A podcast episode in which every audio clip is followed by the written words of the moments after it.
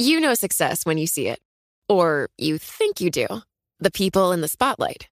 But what about those small business masterminds who succeed at making their money work harder?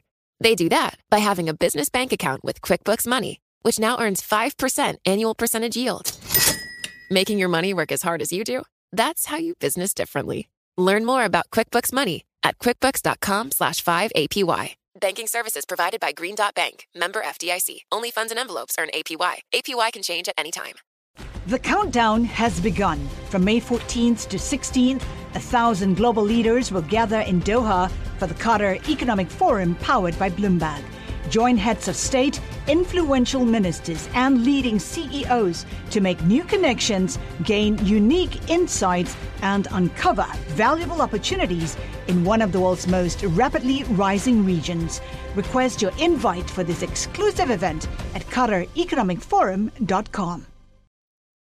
Live from our nation's capital. How do we reopen this economy? The latest on how this pandemic is impacting farmers. What does this do for the United States' relationship with China? Bloomberg Sound On. The insiders, the influencers, the insights. We're responding to this crisis, and manufacturers are stepping up like never before. We're looking at 70 candidates for different vaccines. How do we make sure a pandemic of this scale never happens again? This is Bloomberg Sound On with Kevin Cirilli on Bloomberg 99.1 and 105.7 FM HD2. Less than one week until the election, the latest from the campaign trail. We check in with Bloomberg Washington bureau chief Craig Gordon. All of that, plus the S&P 500 tumbles in the worst stock rout in four months. Bloomberg's Katie Greifeld will join us to break down what happened in the markets today, and we check in with uh, Erin McPike and John Sitilides for our all star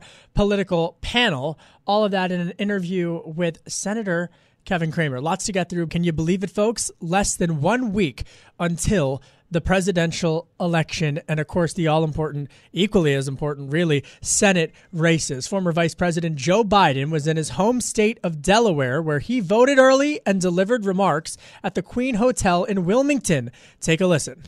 This country can't afford four more years of a president who thinks he's only responsible for the well being of the people who voted for him.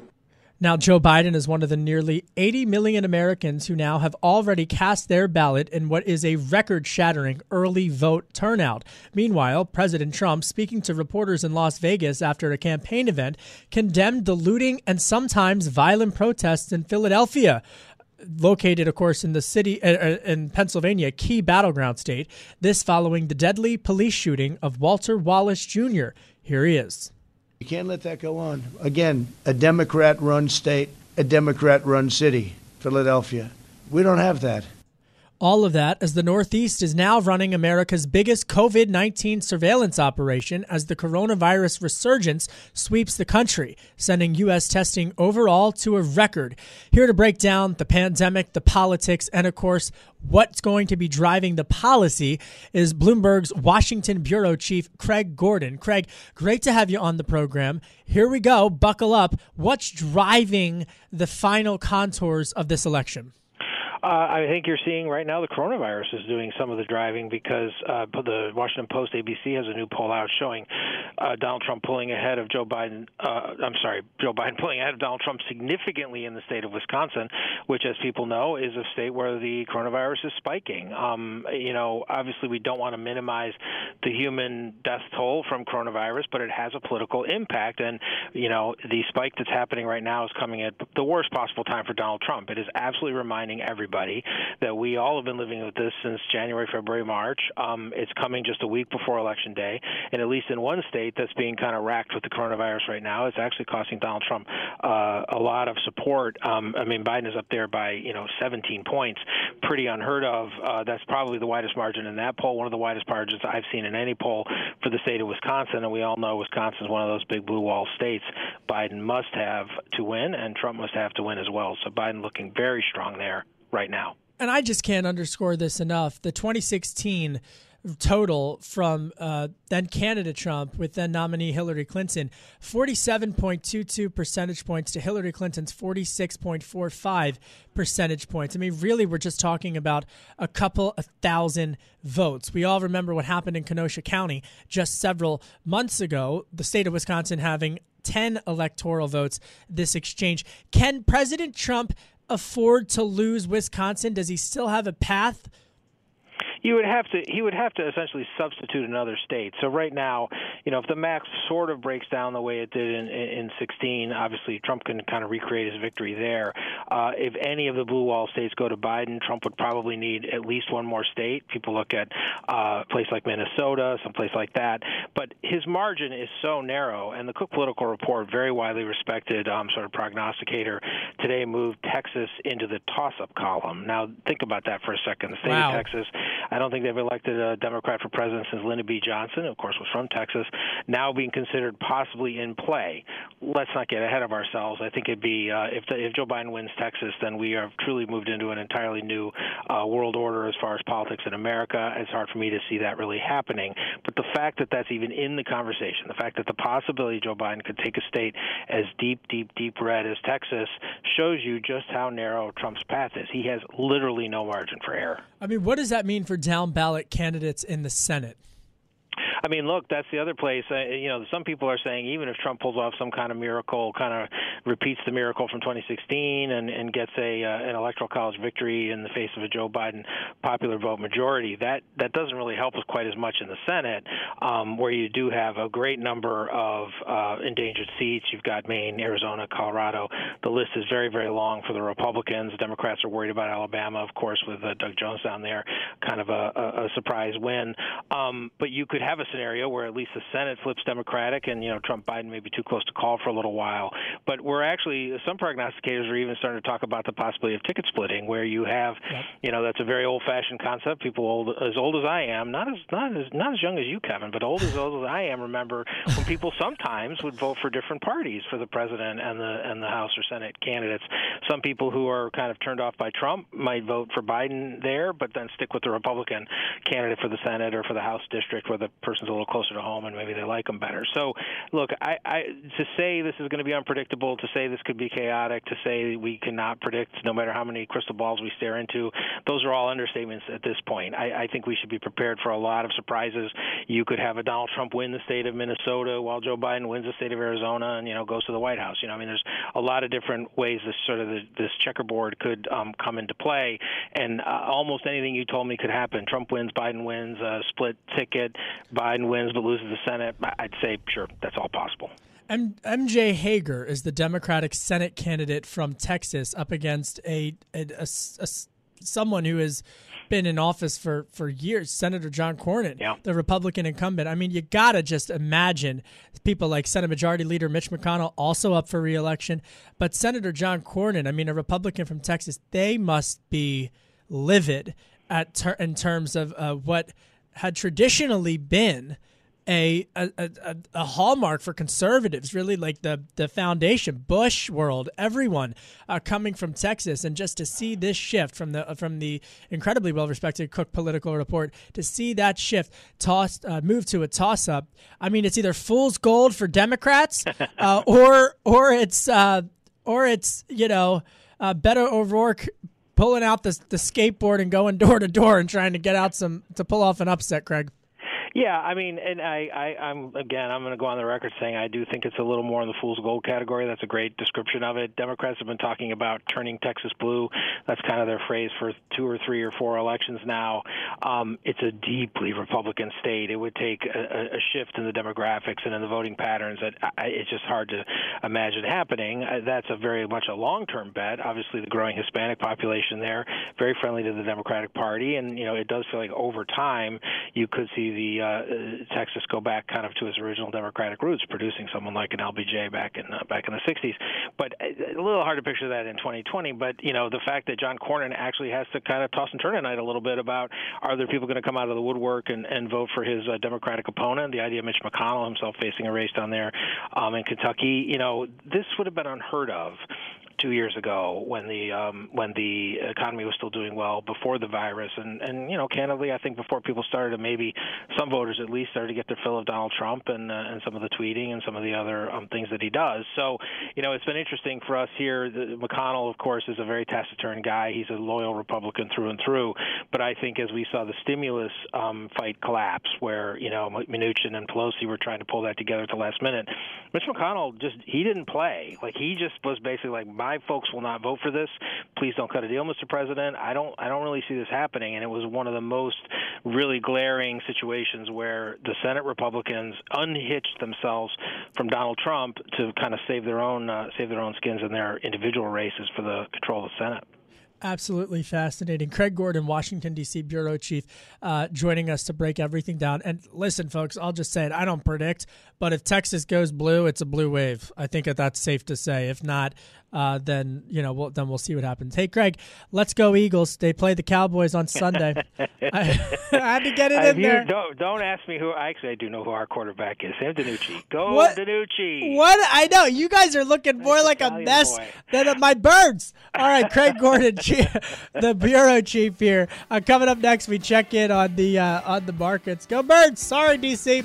I'm Kevin Cirilli, Chief Washington Correspondent for Bloomberg TV and Radio. You're listening to Bloomberg 99.1.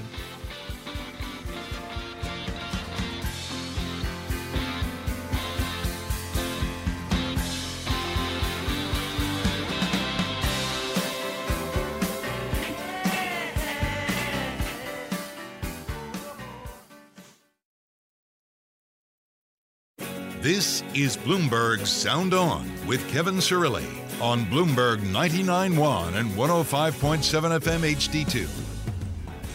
COVID has the market spooked.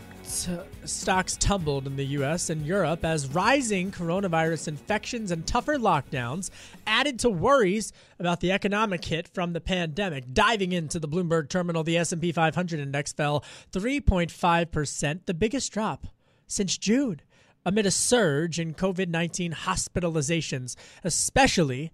Especially in the Midwest, political ramifications for the Midwest, a theme that we've been covering the past several days. And of course, we'll all be looking at those Johns Hopkins University cases and the case counts. Energy shares sank with oil prices, and technology stocks were also among the worst performers, with Microsoft down after a disappointing forecast. The VIX index, a measure of expected U.S. equity volatility, climbed to the highest level. Get this the VIX index ho- climbed to the highest level since June. June. See you red. I got my Bloomberg chart of the day. More than 90% of S&P 500 members are declining today. Declining. Take a listen to Megan Green, senior fellow at the Harvard Kennedy School. She says COVID 19 lockdowns and restrictions have markets spooked. Here she is. The resurgence of the virus shouldn't have surprised any of us, but I think it is surprising a lot of investors, particularly as we're seeing some countries lock down again. I think it's generally consensus that no one has any appetite for further lockdowns after what we experienced in March, April. And actually, we're seeing Ireland, Wales, for example, who locked down um, pretty pretty severely, and now France and Germany are talking about measures that was Megan Green speaking earlier today to my colleagues on Bloomberg Television and Bloomberg Radio. She is a senior fellow at the Harvard Kennedy School. Uh, Chris Meekins joins us on the line. He is a healthcare policy analyst at Raymond James. Chris, welcome to the program. What went on in the markets today? They are spooked about the coronavirus.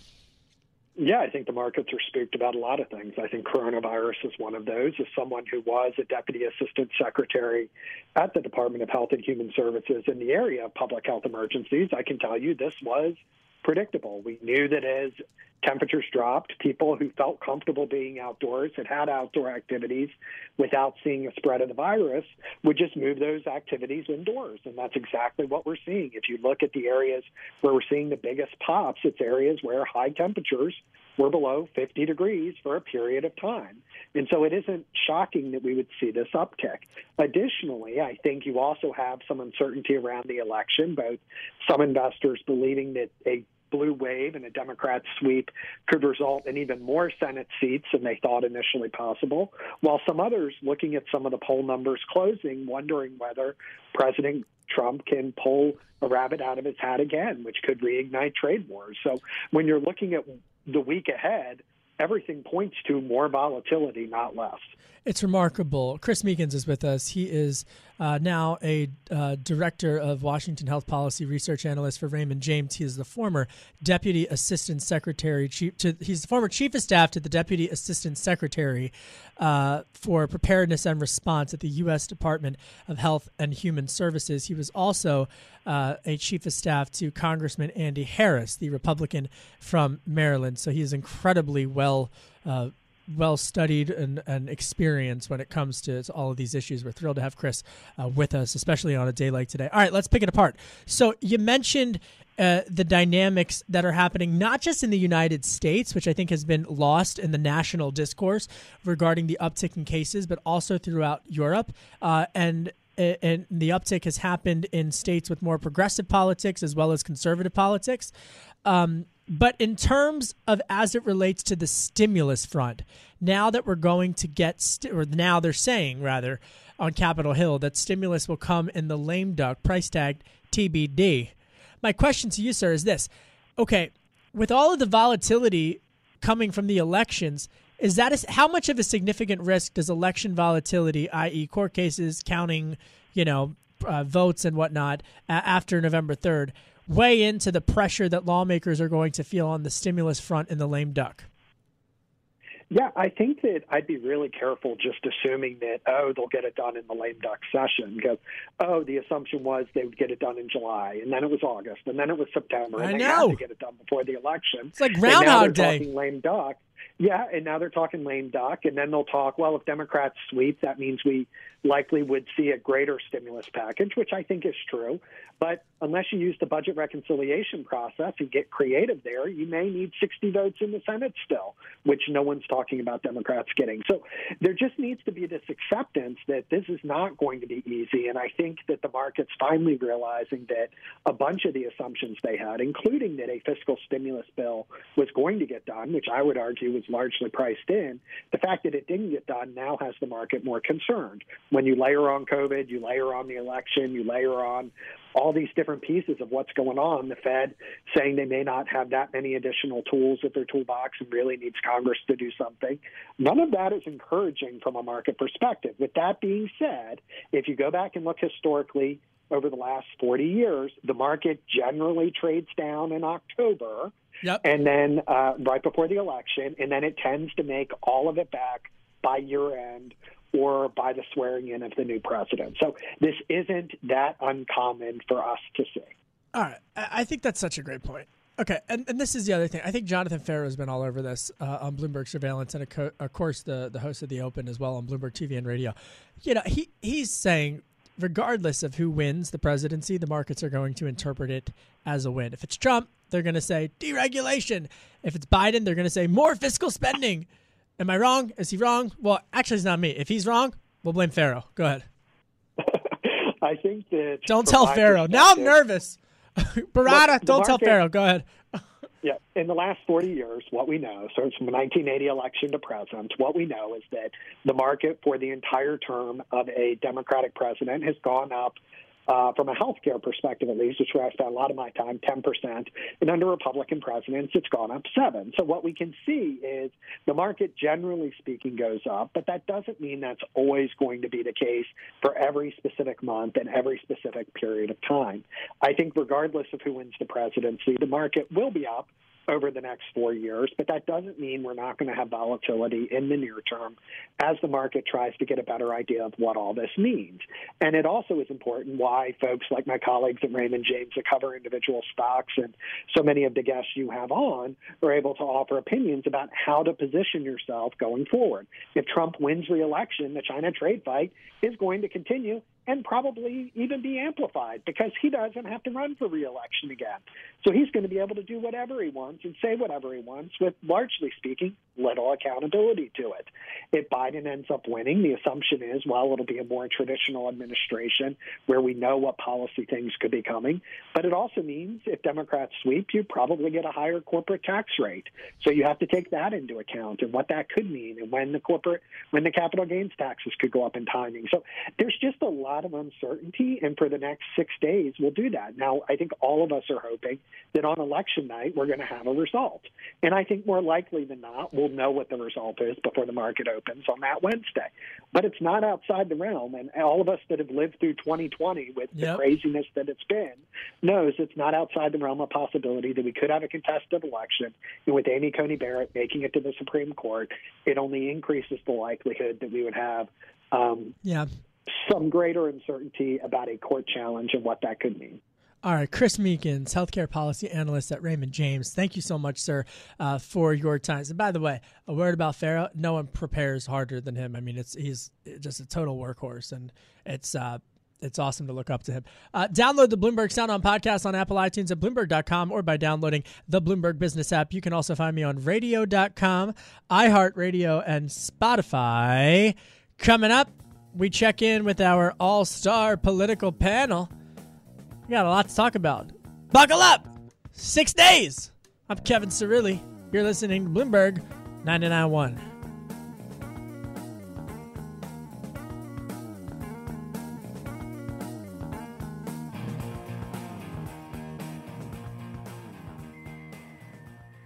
You know success when you see it.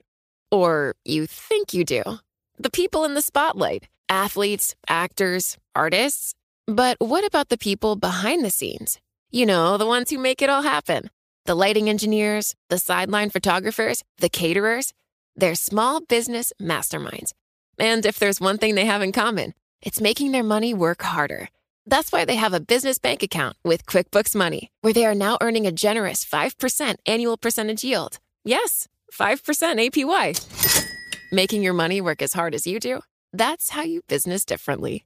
Learn more about QuickBooks Money at quickbooks.com slash 5APY. Banking services provided by Green Dot Bank, member FDIC. Only funds and envelopes earn APY. APY can change at any time. Success is more than the final destination. It's a path you take one step at a time. It's discipline, it's teamwork, and it's the drive and passion inside of us that comes before all recognition. It's what Stifel's been doing for over 130 years. Quietly, yet strategically, Stifel has become one of the fastest growing wealth management and investment banking firms in the country. Our financial advisors go beyond traditional wealth management to provide clients with direct access to one of the industry's largest equity research franchises and a leading middle market investment bank because success is the drive it takes to keep climbing, the passion to keep investing, the best of each of us made better by the best in all of us. And that is where success meets success. Start your journey at stifel.com. That's S T I F E L.com. Stifel Nicolaus and Company Incorporated, member SIPC and NYSE.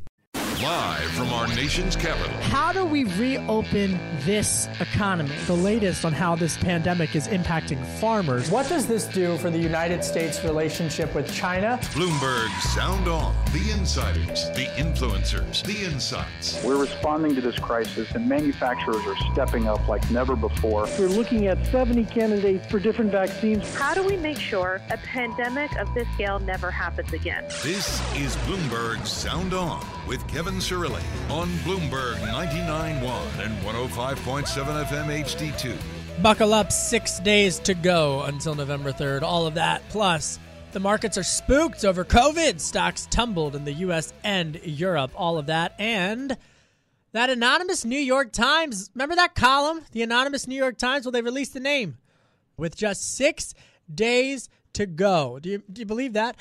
Both of the uh, candidates were flooding the campaign trail, barnstorming across the country. Former Vice President Joe Biden was in his home state of Delaware, where he voted early and delivered remarks at the Queen Hotel in Wilmington, Delaware. Very nice hotel. Uh, criticizing President Trump. Now, Joe Biden joining the nearly 80 million Americans who have already voted in this election. Wow, record setting early voting in this election. More than 50% of the 2016 voter total have already voted in this election. Here's Joe Biden. This country can't afford four more years of a president who thinks he's only responsible for the well being of the people who voted for him. Meanwhile, President Trump, speaking to reporters in Las Vegas after a campaign event, condemned the looting and sometimes violent protests in Philadelphia, located, of course, in the key battleground state of Pennsylvania, following the deadly police shooting of Walter Wallace Jr. Here he is. You can't let that go on. Again, a Democrat run state, a Democrat run city, Philadelphia. We don't have that.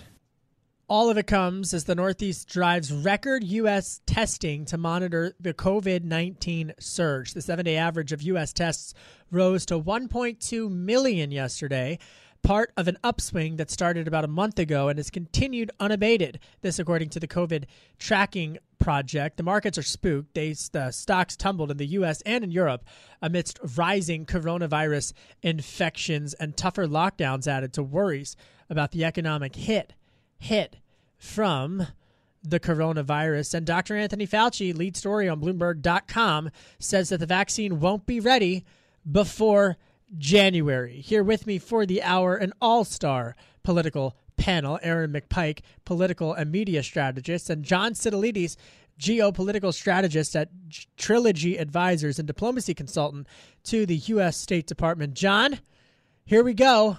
Five out, five days and some hours. Big day. Wow. Welcome to the beautiful, messy world of politics in the United States. I mean, it's almost like we forget this is what happens every four years, and the race is almost always tight in the last couple of weeks of the race. And uh, it's no different. Maybe it's a bit more dramatic because of the media obsession with Donald Trump and the health condition of Joe Biden and the stakes regarding the way the world is viewing American politics right now. But the fact that they're rushing headlong into all of these swing states to try to secure those last votes, this is what it's all about, Kevin. It is. It's what it's all about. It's what political junkies live for. Erin McPike. I mean, what do you think is really driving the final contours of this election? I, I put it to my boss Bloomberg Washington bureau chief Craig Gordon earlier, uh, and, and, I asked him, and he said it's coronavirus. It's all about the coronavirus at this point. I mean, you look at the uptick in Wisconsin, battleground state, 10 electoral votes, uh, which was just on a razor, razor thin margin for uh, President Trump against Hillary Clinton back in 2016. Wisconsin, now you got this uptick in cases, Erin. There's no doubt that this race is all about COVID, and it's been all about COVID all year long. I mean, as you mentioned, the investors are, are spooked, and the Dow is falling some, as it has the last couple of days, because we are not prepared for a second lockdown or this next big spike that's happening this fall and winter. But we've been talking about it for the last six to eight months that we are going to see this spike. And all this is doing is shining a light on the fact that the Trump administration has not put forward a national plan. So you can expect that Joe Biden will hit that over and over again when he speaks publicly between now and election day. Although every day is election day, and so you're going to see him saying that because he wants to be on the nightly news. He wants people to see clips of him saying there is no national plan because the Trump administration has not put one forward, and that's the very first thing he'll do as president elect.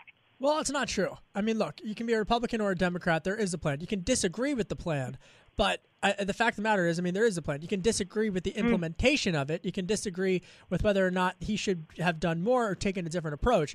But let's cut through the noise here, John Sitilides, because it's it's for one thing the criticism. Well, there's not there's not testing. Well, I'm looking at the Bloomberg terminal. Northeast drives record U.S. testing to monitor COVID 19 surge as the seven day average of U.S. tests rose to 1.2 million. There were 1.2 million tests in America yesterday. I think the the how does the president in the final days to the race, whether or not it makes a difference, I don't know. But John Sitilides, how does the president in the in the final days of the race uh, essentially essentially say, look, and he tried to do this, but there's been an uptick in cases in Europe, in progressive countries, Germany, in conservative countries, UK, and here in the United States. How does he divorce? the politics from the pandemic it's it's an impossible task, John. It's a great challenge because this is a once in a 100 year event. And I think almost everyone, honestly, has been completely unprepared for this. First of all, I think the president, as he's been doing all year, has made very clear that this was Chinese incompetence, if not deliberate malign activity towards the United States and the free world to allow a local outbreak in Wuhan to become a global pandemic. Now that it's been a pandemic for the last nine months, I think it's very important to emphasize the fact that we don't have a national parliamentary system the way many of our European allies do, where you have a centralized government and a national plan. The United States is comprised of 50 sovereign states, and it's the governors who have the executive emergency powers, as we've seen playing out in the great debate about to what extent does a state have a lockdown and how long does a lockdown go on. And the federal government has almost no say over the attendant economic impacts of the pandemic response. And I don't believe a national mask mandate is going to resonate with a large number of people who are concerned about possible COVID infections, but don't want to surrender their freedom in that regard. And they want to have their common sense trusted. I actually don't think that COVID is going to be the overall issue going into the last couple of days because I think most Americans have essentially made up their mind as to how they're going to address COVID in their lives, in their workplace, and in their relationships. And I think it really is what kind of a country are we going to become in the next four years? And Joe Biden keeps talking about how he wants to unite the nation and mm-hmm. heal the nation because his okay. position is that Trump has torn the country apart. And Trump says, I'm going to rebuild the economy and protect the country from socialists. So, two very different visions for the United States. And I think that's going to be the driving right. force over okay. the next five days. And just to dive into the Bloomberg Terminal global tracking of COVID 19 cases, top 44 million, death, deaths exceeding 1.16 million, U.S. hotspots, Northeast driving again that record U.S testing. Vaccines will not be available in the United States until January at the earliest, according to Dr. Fauci, the U.S. government's top infectious disease experts. And of course, the U.S. also agreeing to buy $375 million worth of Eli Lilly's experimental COVID 19 antibody if that proves to work. Germany and France, again, I can't I cannot hammer this point home enough. Germany and France will clamp down on movement for at least a month coming close to the stringent lockdowns in the spring as Europe seeks to regain control of the rapid spread of the coronavirus. I'm Kevin Cirilli. You're listening to Bloomberg 99.1.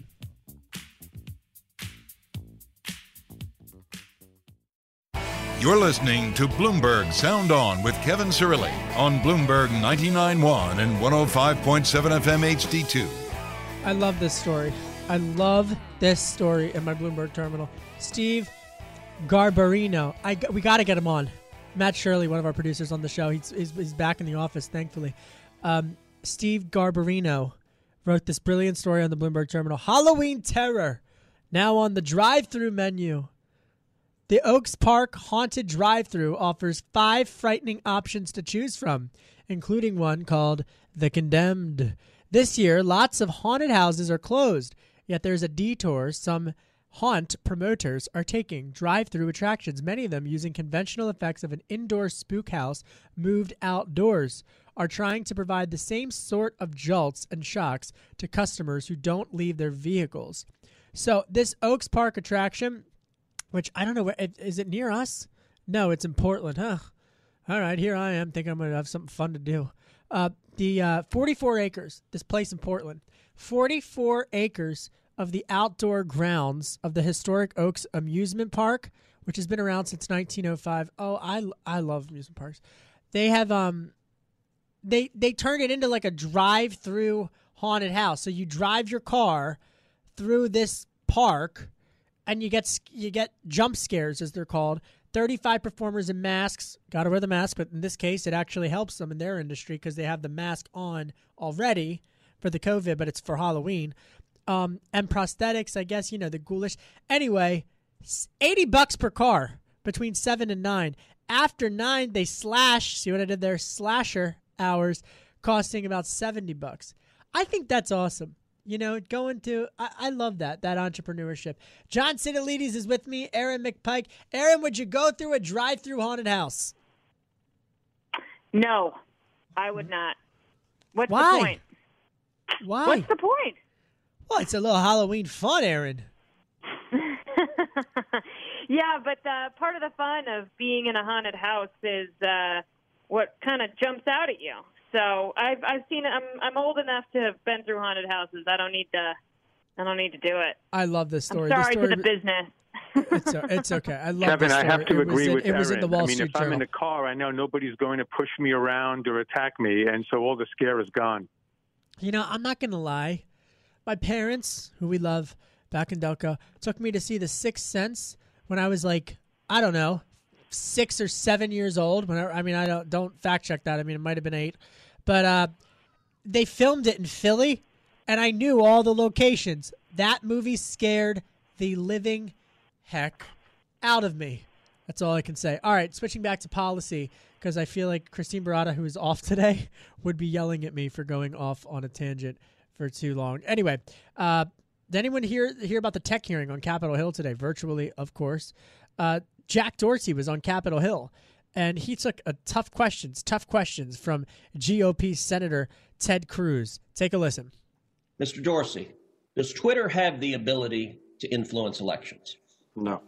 You don't believe Twitter has any ability to influence elections? No, we are one part of a broad spectrum of communication channels that people have. So you're testifying to this committee right now that, that, that Twitter, when it silences people, when it censors people, when it blocks political speech, that has no impact on elections? People people have choice of other communication channels with which Not if, not if they don't hear information. If you don't think you have the power to influence elections, why do you block anything? uh, well we have policies that are focused on making sure that more voices on the platform are possible. We see a lot of abuse and harassment which ends up silencing people and having them leave from the platform. That was Senator Ted Cruz talking with Twitter CEO Jack Dorsey. Uh, the tech CEOs uh, facing criticism on Capitol Hill, bipartisan criticism for different reasons. They ended up being accused by senators of abusing their powers over political speech. Of course, only six days until uh, the election day. In that exchange, uh, Senator Cruz went on to say, Who the heck, and he didn't say heck, who the heck elected you and put you in charge of what the media are allowed to report? It was a very, very poignant question. Erin McPike, the tech companies and Google, Facebook, they're really under a lot of scrutiny this go around. Well, they are, and a big part of that is because they've gone unregulated for so long. And here's the thing we regulate so many other industries, it is important to have some kinds of checks on major companies that in many ways, you know, some tech companies can function as utilities. So it is important that we try to figure out how we can put some checks on these guys. Um, and yes, as you said, there are bipartisan complaints. Um, Twitter might should have probably been checking some information that was not factual a long time ago. But once you wait this long, of course you're going to irritate the other side when it hurts them. So I think there's going to be a lot of scrutiny on these guys over the next uh, few years, and Capitol Hill is going to have to get some kind of action uh, in gear. You know, yeah, it's it's it's really remarkable. And to get wonky for a minute, folks, the, what you're going to be hearing a lot more of, as Erin just alluded to, is Section 230 of the Communications Decency Act, Section 230, which allows for companies essentially. So if you're online, if you're on a, a social media platform, and you you post right now, it allows for the big tech companies, the, the social media platforms, to wait to step in to moderate the user's speech. So if it's hate speech, for example, or a threatening speech, right now those companies under Section 230, Section 230, you can they can wait. They're not held an account for it. So this helps their platforms to grow unencumbered by the legal challenges. Google's YouTube, for example, they don't have to pre screen the millions of videos that are uploaded daily. Facebook, for example, doesn't have to read every comment. So users can post flow freely and clean them up later if, if something bad happens. So that is, it, it, it's a uniquely American problem, John Sitilides. We got to protect freedom of speech. We also got to account for what's going on, John. Should it be repealed? Should Section 230 be repealed? Well, I don't. I can't left. tell you if there's a clear-cut answer here, but the Section 230 issue is what's paramount, and obviously you've got the giants of tech, Facebook and Google and Twitter here, that want to maintain their Section 230 protections against lawsuits. They don't have any liability because they're classified right now as platforms, which means that they don't regulate uh, for any other purposes except, say, users' uh, content preferences and to protect their consumers, but not by law what is published. But if they were to be classified as publishers because they are actively curating content and Republicans and Democrats for different purposes will accuse them of censorship or lack of sufficient censorship. Right. Democrats very upset about Okay. Facebook and what happened with the Trump campaign in 2016, and Republicans challenging Twitter and Facebook now for double Yeah. standards. All right, we got to leave it there. Coming up next, much more with the panel. You're listening to Bloomberg 99.1.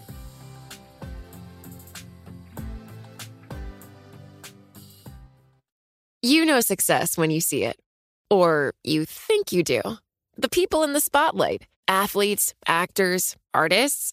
But what about the people behind the scenes?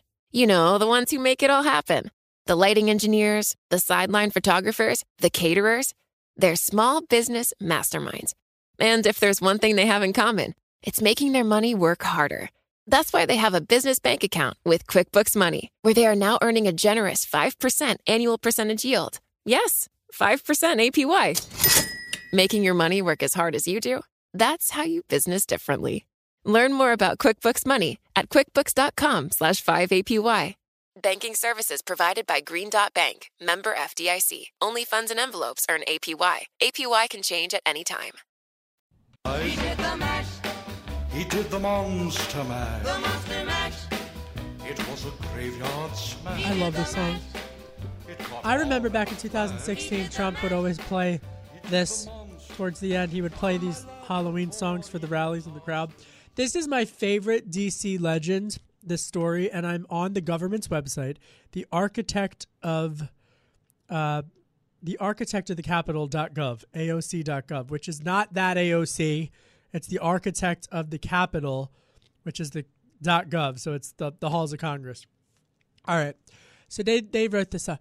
Uh, uh, there was a congressman back in the 1800s, 1887 to be precise, named William Preston Taulbee, and he was shot by a reporter for the Louisville Times. This is because the Louisville Times wrote an article alleging that Congressman Taulbee had an affair. Over the next two years, the former member, who now became a lobbyist, Congressman Taulbee, disgraced, then he becomes a lobbyist. They kept bumping into each other in the halls of Congress, okay? So Taulbee would tease the reporter, a much smaller man. He was a small, he didn't have that much, he, he was a small guy, vertically challenged. I am, you know, I admit it. By 1890, the reporter had enough of the harassment and shot Taulbee on the stairs. He died 11 days later. A stain on the stairs in the Capitol building is often attributed to the former congressman's blood. This is the most haunting story in the Capitol. Happy Halloween, everybody. Um, my name is Kevin Cirilli. I'm the chief Washington correspondent for Bloomberg Television and for Bloomberg uh, Radio. Natalie Wong on the Bloomberg Terminal. Manhattan bosses pull back expectations for return to office. New York's technology and finance bosses are tempering their expectations for bringing people back to work. This comes, of course, uh, as the virus threat is overshadowing the election in terms of what investors are most worried about. A surge in coronavirus cases and the attendant concern that economic growth will slump drove the S&P 500 to its worst day since June. Investors dumped shares of companies that need a robust recovery. And all of this comes as now talk of fiscal stimulus is not happening obviously before Tuesday's election, but a lot of uncertainty as our, our panel has pointed out to us over whether or not it will come even during the lame duck. Meanwhile, across the pond in Europe, Germany and France about to impose more stringent restrictions similar to what happened in March and April, shutting down bars and restaurants, but allowing for uh, schools and other businesses to be opened because of the uptick in Europe. I asked what all of this means earlier this week to Senator Kevin Cramer, a Republican from North Dakota, in terms of when fiscal stimulus relief is coming. Here he is. Yeah, great question because I, I've always believed there would be a lame duck deal. And I think as long ago as a couple of months ago already, the window had gotten pretty tight for a pre election deal. Um, partly because some people were waiting to see how the rest of it still played out, uh, partly because we are getting closer to the election and nobody wanted there to be winner, winners, only losers. And the, while the White House and the, and, uh, the U.S. House were negotiating up, um, you know, the Republican Senate was hanging tight at about half a trillion dollars. And so I never really did think we were going to get a deal before the election. I was hopeful, but you asked the magical question, that is, and how much? And I think it, in the uh, lame duck, regardless of the election result, now the election result will no doubt inform to some degree what that number might be. But either way, I think the pressure valve gets gets opened, and people get back to yeah, at least some semblance of normal, and it'll be a number between the two trillion that they're talking about now and the half a trillion that Republicans have. What do you say to folks who say, you know, we just can't afford to spend upwards of two trillion dollars? Yeah. I say you're right, but we also can't afford to do nothing. And uh, and while the debt and the deficit certainly are important, and it, obviously they're skyrocketing, but we pretty much threw those rules out the window when we passed the not not just the CARES Act, but the you know trillion dollars worth or so before that even. So, you know, now it's a matter of how much is necessary. I think at that at the point of the CARES Act, we didn't know how long it would last. I don't think anybody anticipated that the downturn would last this long. There's been some nice recovery, Kevin, certainly in lots of areas. However, I maintain it's very fragile. You mentioned investors up front. I think investors are watching very carefully, and the Federal Reserve has pretty much, you know, done all it can with liquidity uh, tools that they have. It really is upon what us. specifically are you fighting for in the next round of stimulus? Yeah, so one of the big things I think is uh, paycheck protection forgiveness. I think that's been clumsily handled by the SBA. Uh, I think a lot of our, our, lenders at every level, large, small, credit unions, banks. Um, you know, they, they encouraged, strongly encouraged, after our encouragement, to uh, get a lot of borrowers into the PPP. A lot of people have been pleased with it. However, um, it was always designed to be forgiven if people used it to maintain their payrolls. People have been doing that, and now the bureaucracy kicks in. We, I think we have to do that, but I think we have to help the airline industry. And I know some people think, well, that's just a bunch of billionaires, rich people. You know, next to energy itself, I think the airline industry probably touches the value chain of just about everything in, the, in our economy and they need some help until we can get you know demand back. Well, let's talk about energy because last week in Nashville at the final presidential debate, there was a key moment where Democratic presidential nominee Joe Biden uh, said that he was not against banning fracking. He was against banning fracking on federal land, and then he went on to say that he would like to have zero emissions by 2025. How do you square that circle? Well, you can't, and that's the problem. That's why um, I, I, think that his message was incoherent, and to the degree that it was um, what he meant to say, it was frightening. I mean, he did clean up the. Um, he said complete zero emissions by 2025, which is absolutely impossible. Obviously, a net zero by 2050 is what the uh, you know the United Nations, the IPCC, uh, is advocating for. Um, so he's very confused. I, I, think he doesn't know much about energy policy, quite honestly.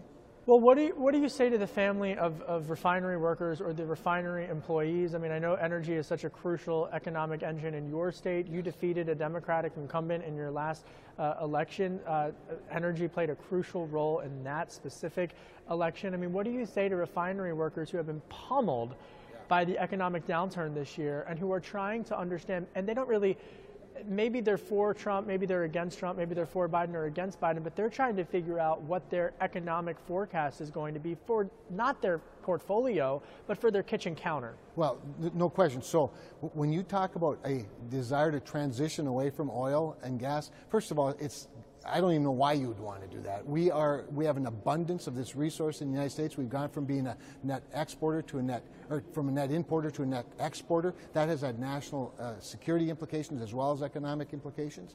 Um, so, so, I think we have to tell them is no, no, we're not going to transition away until there's all until there's some other market force that requires it. We're just going to find cleaner ways to utilize um, you know, oil and gas and coal and the other, the other baseload fuel sources that are so important in the value chain of the global economy. So, uh, you know, everything we consume touches energy or energy touches it. Every value chain, every supply chain of everything we grow, produce, manufacture is touched by the energy supply chain. So we have to fight not just for those workers, but for everything that they represent, and that is national security, economic security as well. Final question for you. I mean, from your sense as a senator, not up for re-election, I mean, what, what's the, the mood? Is do you sense a, a, a shift coming, or do you sense uh, a long-term political fight for the results? I mean, where where Yeah. are we there? Uh, my hope is that the results won't be a long-term fight. I mean, I know, we know that that's possible. I think there's, there's a lot of romance sort of built around that, that idea. Um, I certainly hope we can avoid that. Um, my sense right now is, is that the president's gaining some momentum. It, what's unknown is that we're in this very peculiar time where you know half the country's voting early, um, and and those votes are, are coming in pretty rapidly.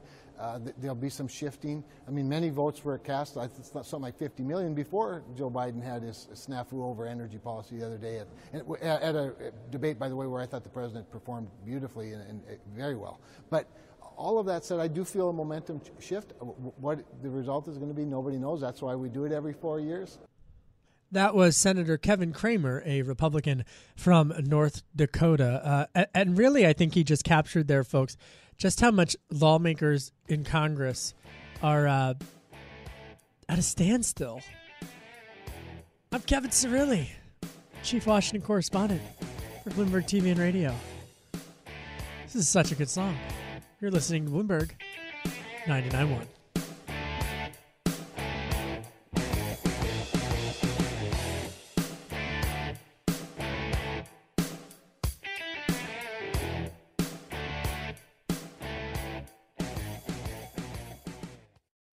This is Bloomberg Sound On with Kevin Cirilli on Bloomberg 99.1 and 105.7 FM HD2. I'm Kevin Cirilli, Chief Washington Correspondent for Bloomberg Television and Bloomberg Radio. All star panel. The panel, Erin McPike, political and media strategist. Erin, what was your best Halloween costume? I was a wizard when I was in third or fourth grade, and I made Fun. it myself. Lots of glitter. It was fun. Always gotta love glitter. What um? Okay, wait. So, uh, wi- were you a specific wizard? Were you Dumbledore? Were you Merlin? What, I or was Merlin. I was Merlin. That's fun. That's a good one. I mean, why, you sound a little like, you know, Merlin's a good one. I thought so. Yeah. All right, John Sitilides, what was your best Halloween costume? I was afraid you were going to ask, but Uh, well, your fears, your fears you, have come true. when I was younger and much more svelte, uh, Mikhail Baryshnikov. What? Exactly. Yeah, that's what I was afraid of, Kevin. Thank you. Ah, okay, you know what I was? Th- This, this not, okay, so I went through a phase when I was a kid where I was uh, a bunch of different foods for Halloween. One year I was a pack of lifesavers. Another year, I know you can't make this up. Another year I was um, a pizza pizza. That was a fun one.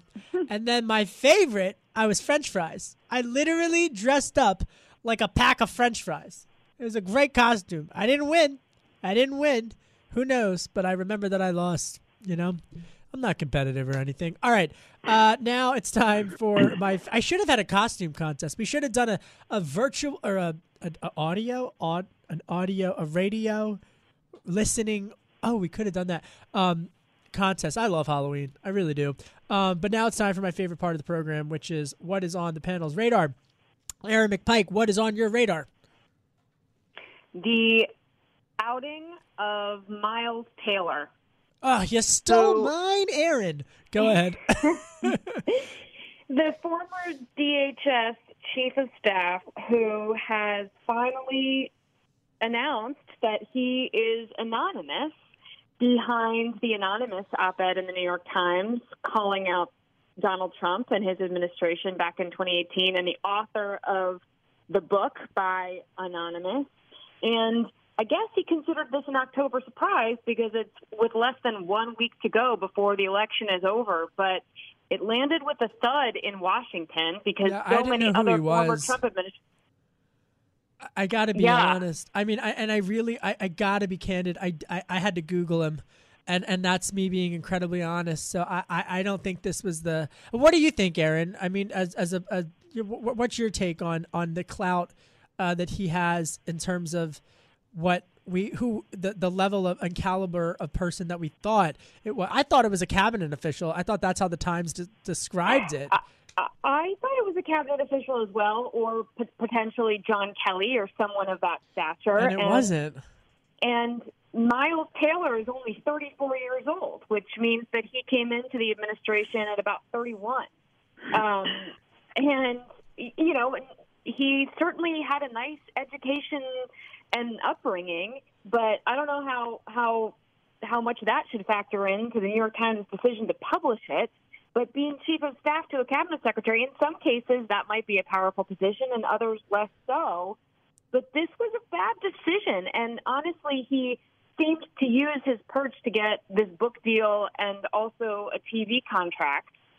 And it doesn't it doesn't really seem I mean it seems to me like it's a spineless thing to do and he I think really is going to be mocked over the next couple of weeks as he should be and as the New York Times should be for publishing it well, the original op-ed I I mean this was an incredibly in in you know, th- there was talk that this was Mike Pence. I mean, that was in the rumor mill, and it. Uh, uh, Erin is. I, I, think you just brilliantly laid it out. John, come in here.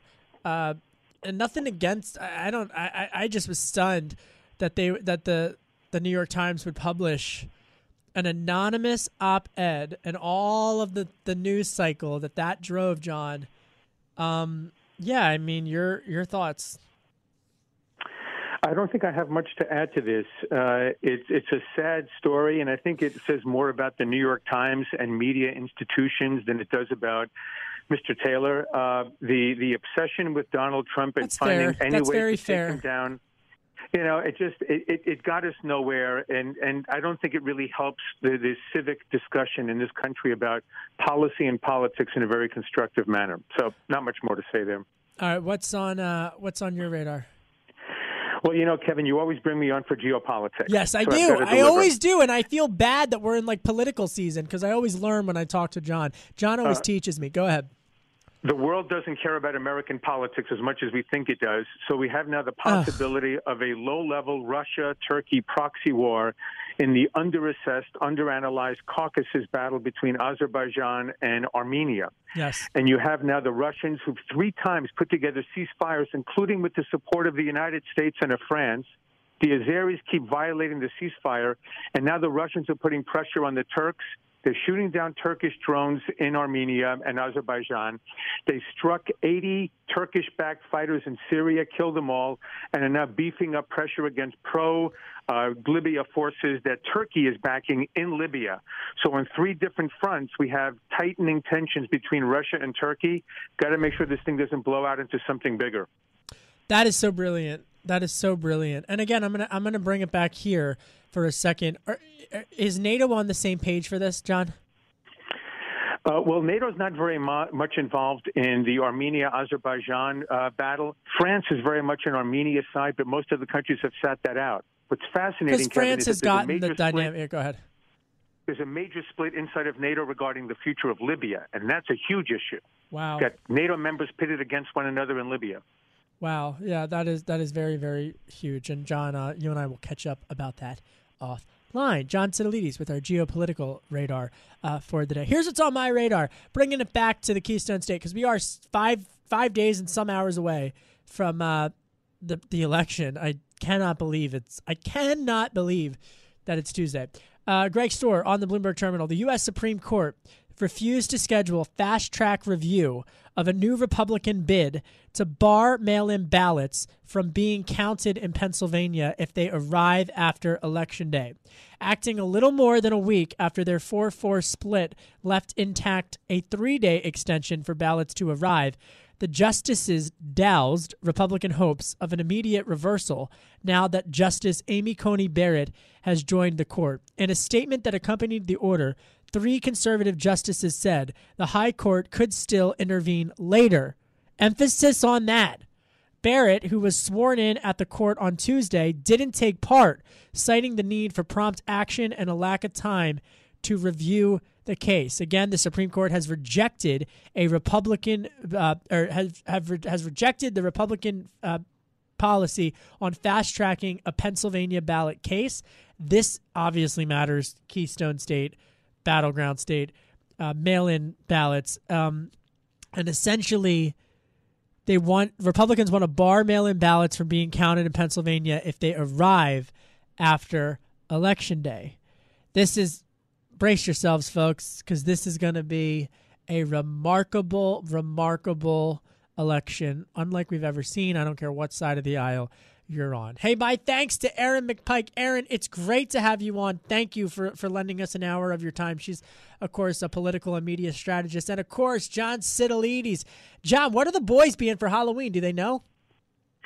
My boys are now teenagers, 15 to 18 years old. They're too cool to be doing trick or treating. They Oh, won't well, be they're, wearing they're any losing it. I mean, it's hey, Halloween's is, it's a socialist holiday. You get free candy. Geopolitical strategist at Trilogy Advisors, diplomacy consultant at the State Department. I'm Kevin Cirilli.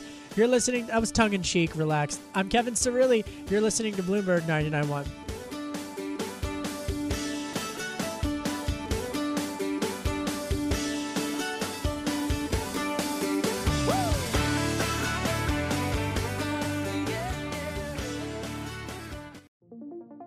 What could you do if your data was working for you and not against you? With Bloomberg delivering enterprise data directly to your systems, you get easy access to the details you want, optimized for higher level analysis, and financial data experts committed to helping you maximize your every move. Our data is made for more, so you can show the world what you're made of. Visit Bloomberg.com slash enterprise data to learn more.